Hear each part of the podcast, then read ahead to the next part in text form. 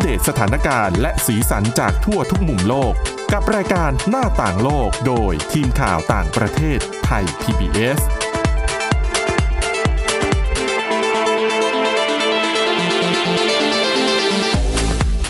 สวัสดีค่ะคุณผู้ฟังขอต้อนรับเข้าสู่รายการหน้าต่างโลกค่ะ วันนี้นะคะ พวกเราทีมข่าวต่างประเทศมีเรื่องราวที่น่าสนใจหลากหลายเลยค่ะ เอามาเล่าให้ฟังกันนะคะสำหรับวันนี้ค่ะพบกับคุณทิพย์ตะวันธีรนัยพงษ์และดิฉันสวรักษ์จากวิวัฒนากุลค่ะ สวัสดีค่ะ เรื่องแรกไปดูเรื่องของคุณทิพย์ตะวันก่อนแค่ฟังหัวข้อดิฉันก็สนใจแล้ว เพราะมันก็สอดคล้องกับสิ่งที่เรากำลังทำอยู่ณตอนนี้ ค่ะ นั่นก็คือการจัดรายการโดยผ่านพอดแคสต์ ใช่ค่ะ คือต้องบอกว่าพอดแคสต์เนี่ย ปกติแล้วหลาย ๆ คนเนี่ยอาจจะมองว่าเขาบูมหนัก ๆ เนี่ยใน ค่ะ ทางฝั่งตะวันตก เขามี มีผู้ใช้งานกันเยอะ ตะวันตกมากันก่อนอืม แล้วบ้านเราเนี่ยก็เพิ่งรับมาได้ไม่นานเท่าไหร่ ใช่ เออแต่ที่จีนตอนนี้เช่นเดียวกันอยู่ใน ค่ะ เอเชียเหมือนกันเพิ่งรับมา แต่ว่าเขาบอกว่าอุตสาหกรรมสื่อเสียงแบบพอดแคสต์เนี่ยกำลังบูมมาก ๆ ในจีนนะคะ ค่ะ แล้วเขาบอกว่ากลุ่มผู้ใช้งานส่วนใหญ่นะ อืม จะเป็นกลุ่มคนที่อยู่ในวัยหนุ่มสาว ค่ะ อายุไม่เยอะเท่าไหร่ รวมไปถึงเอ่อคนที่อาศัยอยู่ในเมืองใหญ่ๆอะ ค่ะ ในจีนนะคะ แล้วก็เป็นคนที่มีการศึกษาระดับหนึ่งคือสูงระดับหนึ่งแหละ ค่ะ คือเขาบอกว่าสาเหตุที่พอดแคสต์บูมนะคะในจีนเนี่ย เป็นเพราะว่าอะไร เป็นเพราะว่าพอดแคสต์เนี่ยเหมือนกับช่วยเปิดพื้นที่ อืม ให้กับคนจีนได้แสดงความคิดเห็นของตัวเองในแบบที่ไม่สามารถทำได้ในสื่อกระแสหลัก ค่ะ สื่อกระแสหลักของจีนเนี่ยหลายๆคนก็ก็น่าจะทราบกันดีอยู่แล้วนะคะ ว่าจีนค่อนข้างเป็นประเทศที่คุมสื่อเข้มข้นทีเดียว ใช่ ค่ะ อืมการรายงานข่าวต่างๆ การแสดงความคิดเห็นในสื่อหลักเนี่ย ค่ะ ก็ทำได้ไม่ได้เสรีเท่าไหร่นัก ค่ะ แล้ แล้ว วก็ ก็เรียกว่าเรื่องเซ็นเซอร์เนี่ยต้องยกให้จีนเลยแหละ คือ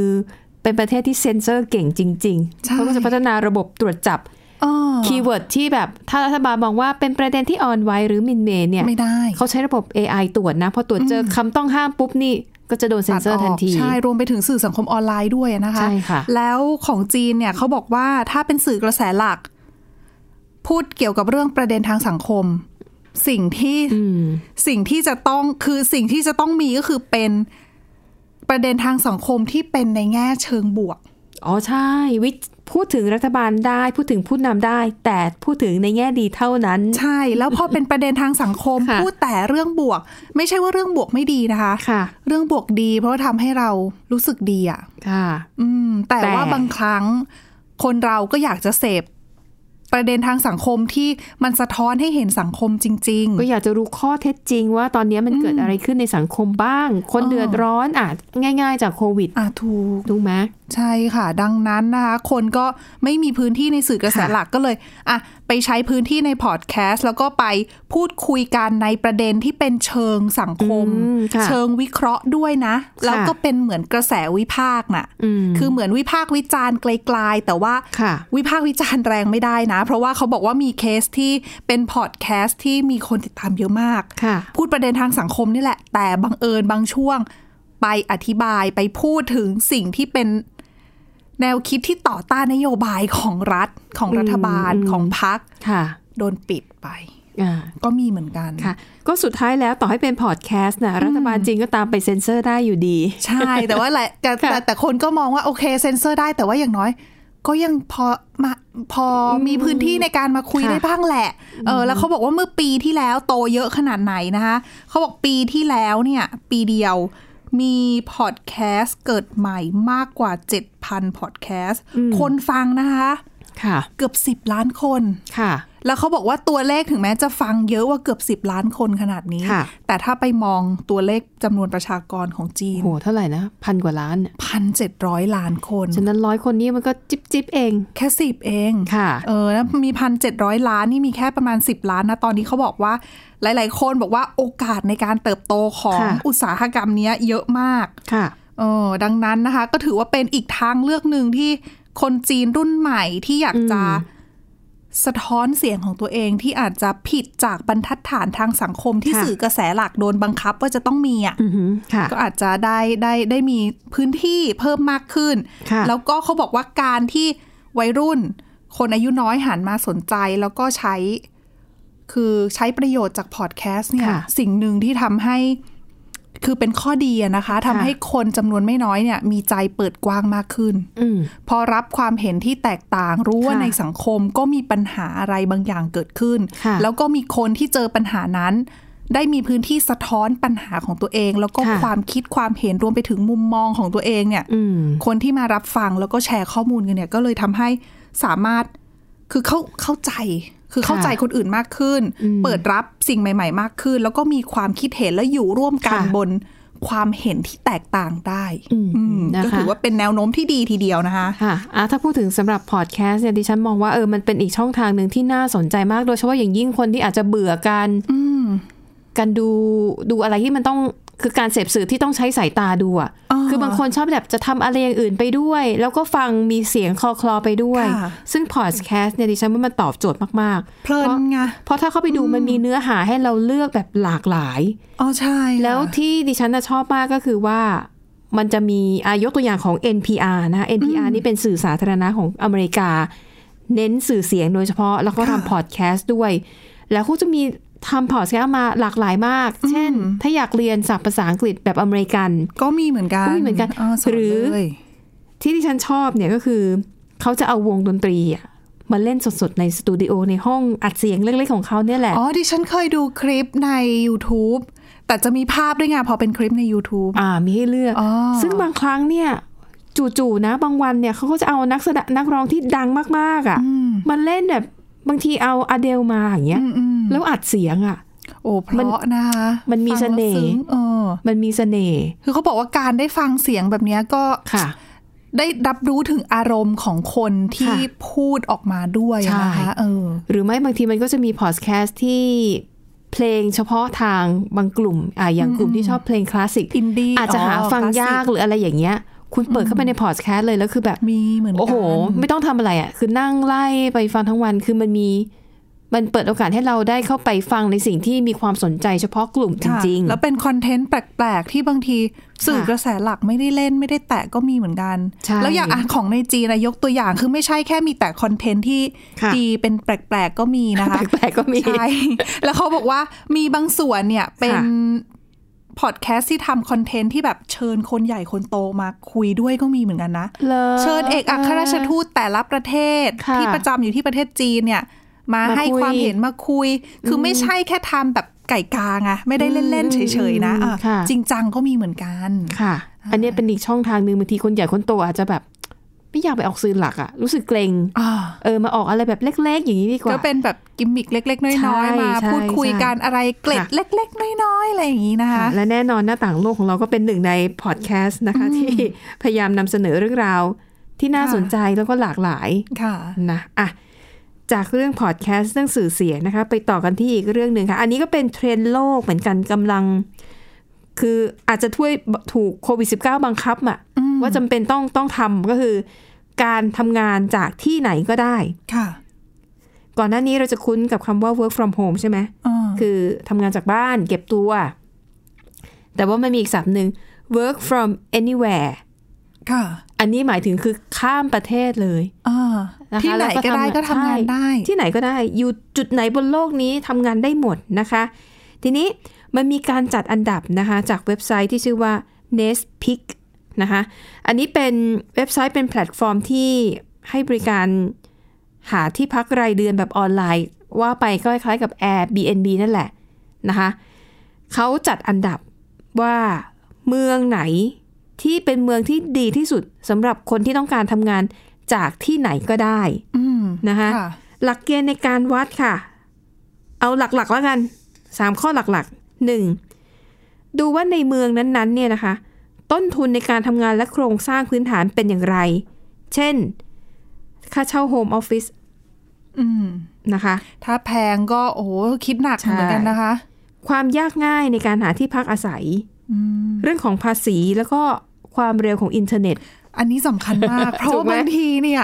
เราต้องประชุมออนไลน์อะ ค่ะ แล้วหรือว่าบางทีอาจต้องส่งข้อมูลที่เป็นไฟล์ขนาด ใช ใหญ่ ่ ถ้าอินเทอร์เน็ตช้าเนี่ยพังอย่าง จบ เดียวเลย เล นะ ย ทำงานไม่ได้จริง ใช่ ไม่ใช่ว่าคุณ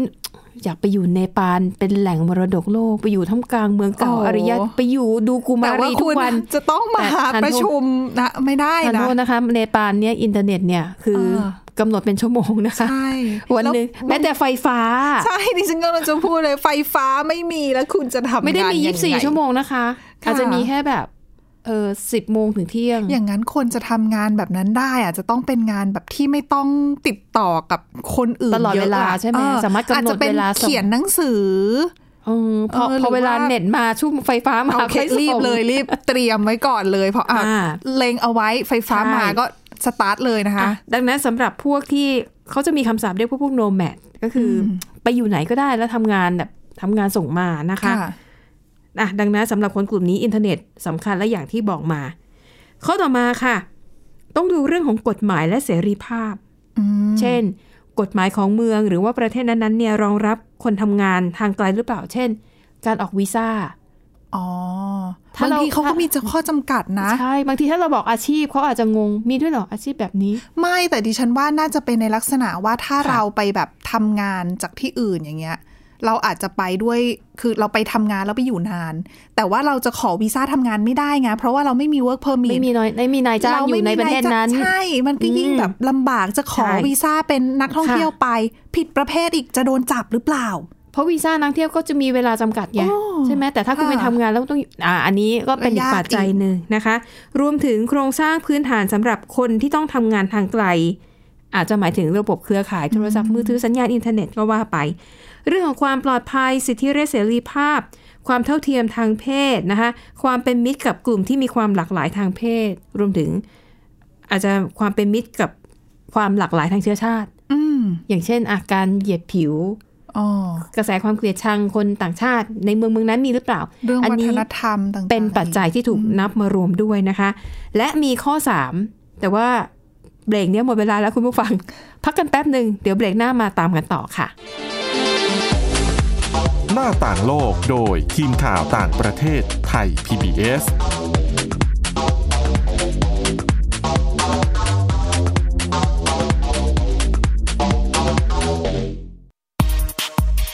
เพราะวิทยาศาสตร์อยู่รอบตัวเรา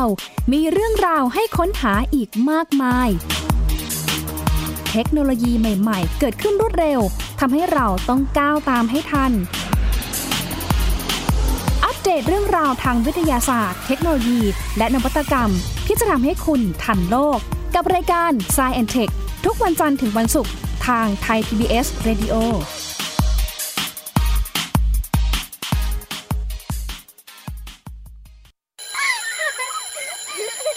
โรงเรียนเลิกแล้วกลับบ้านพร้อมกับรายการ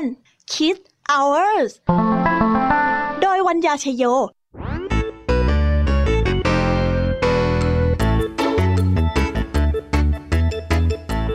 พบกับนิทานคุณธรรมสอนใจ กับครูไหวใจดี ว่าไม่ควรเชื่อคำพูดของคนพลาน นอกจากนี้ลุงทองดีกับเจ้าจ้อยยังมีนิทานสุภาษิตมาเล่าให้ฟัง นี่พวกเอ็งเนี่ยนะ มันลิงหลอกเจ้ากันจริง ทั้งยังมีนิทานเด็กดี และพี่ยามีเล่านิทานสนุกสุดหันษาให้น้องๆได้ฟัง ทุกวันจันทร์ถึงศุกร์ 17 นาฬิกา ทางวิทยุไทย PBS www.thaipbsradio.com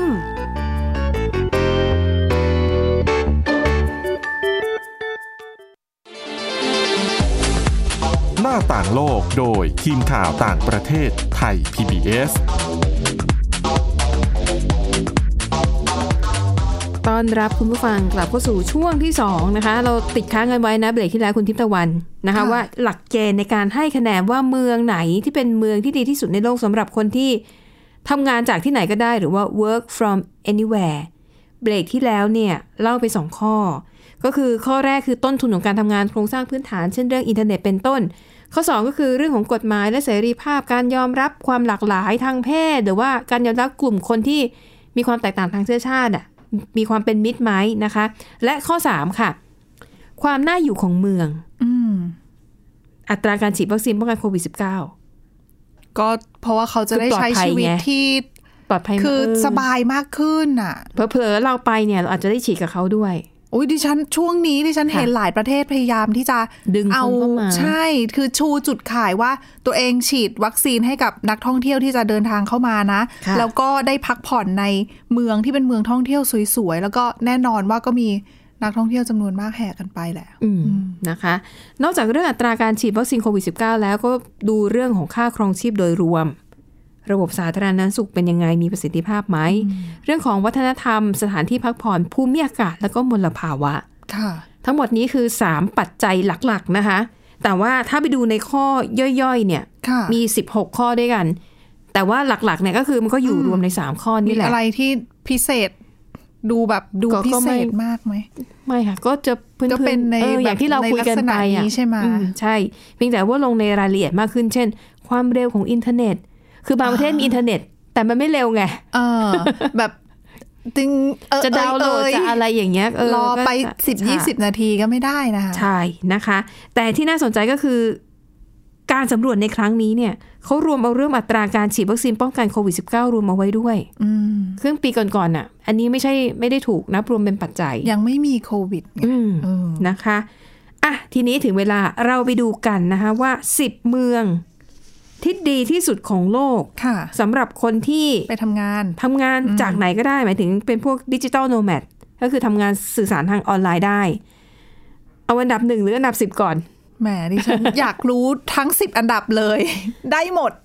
อ่ะเอาอันดับ เอา สิบ 10 ก่อน ก่อน สิบก่อน อืม อันดับสิบกรุงเบอร์ลินประเทศเยอรมนี ค่ะ อันนี้ก็ไม่น่าแปลกใจ อ๋อ นะคะ แค่ฟังชื่อเยอรมนีก็ อยู่สบาย รู้สึกแล้วถึงความมีประสิทธิภาพ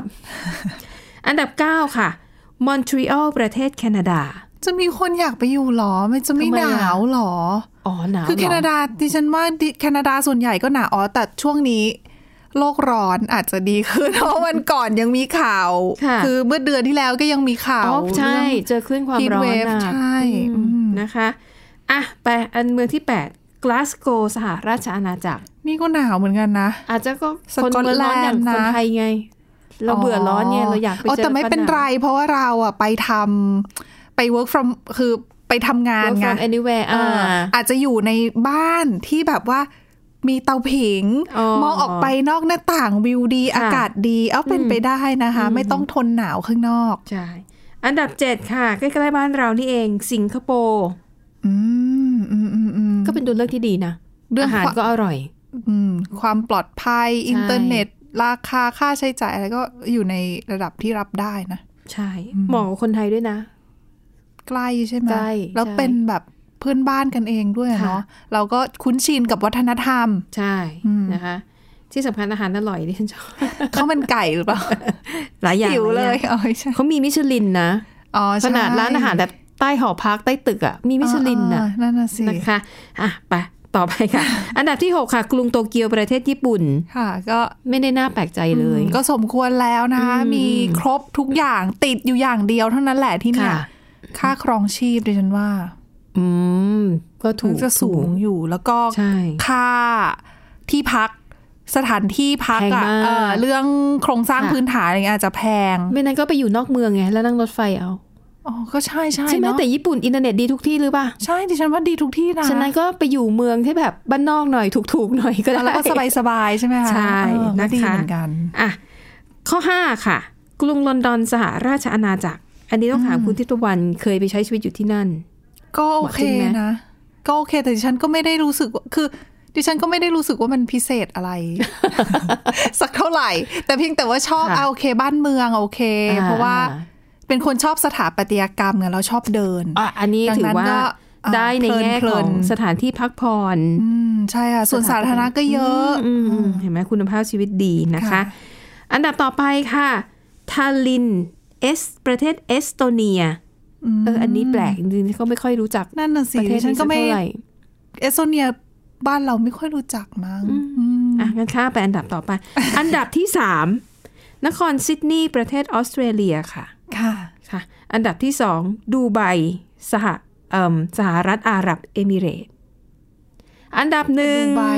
อืม อากาศก็จะร้อนๆหน่อย แต่ดูไบไฮเทคไง อ่าโอเค เป็นเมืองไฮเทค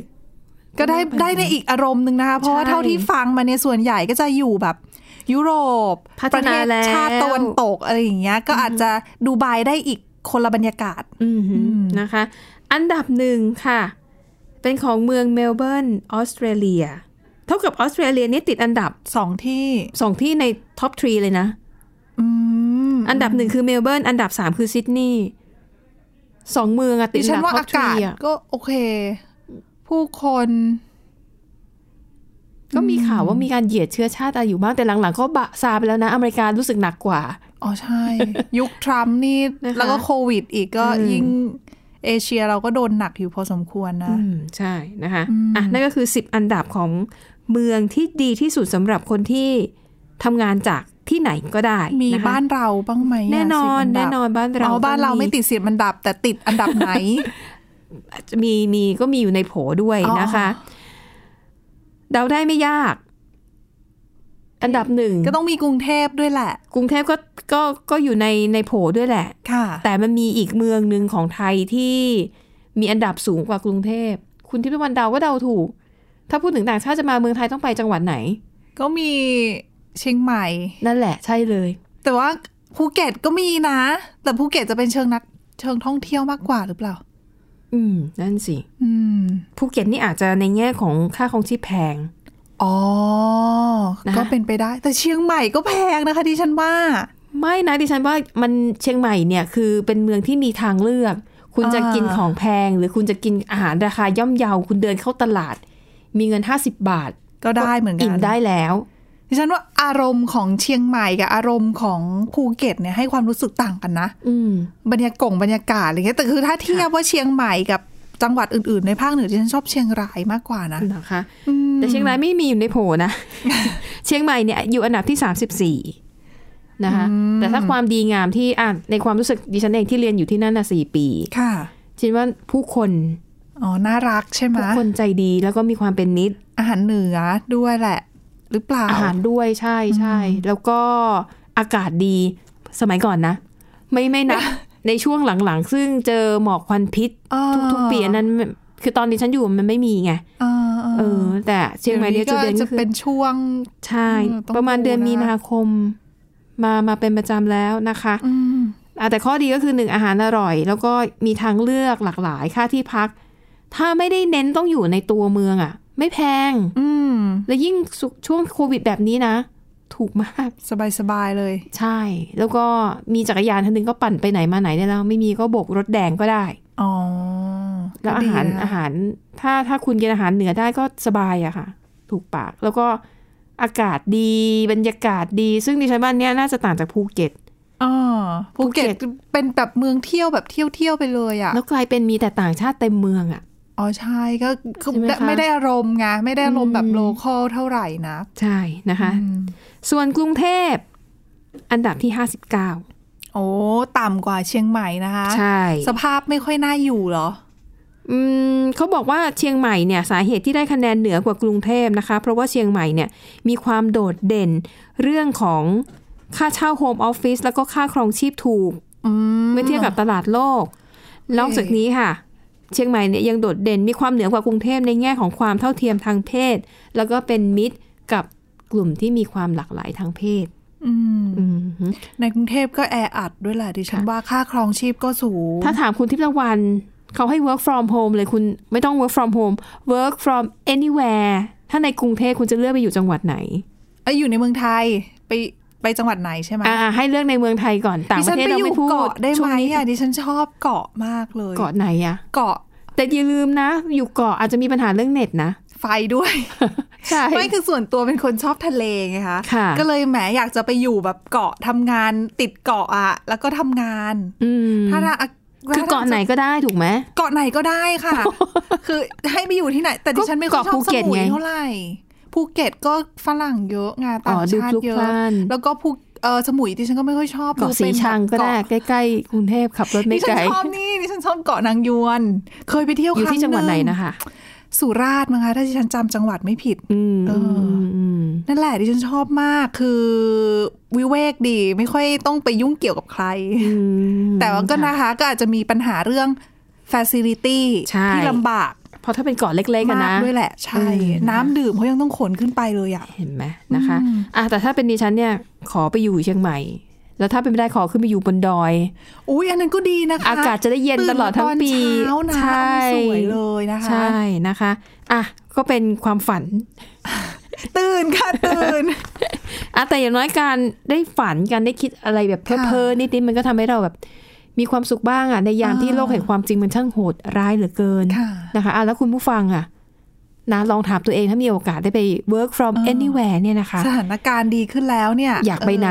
เ เออนะคะ อค่ะ อ่ะแล้วทั้งหมดนี้ค่ะ ก็คือเรื่องราวนะคะ ที่ทีมข่าวต่างประเทศนำมาเสนอ หวังว่าจะเป็นประโยชน์คุณผู้ฟังบ้างไม่มากก็น้อยค่ะ วันนี้หมดเวลาแล้ว เราสองคนและทีมงานลากันไปก่อนพบกันใหม่ตอนหน้า สวัสดีค่ะ สวัสดีค่ะ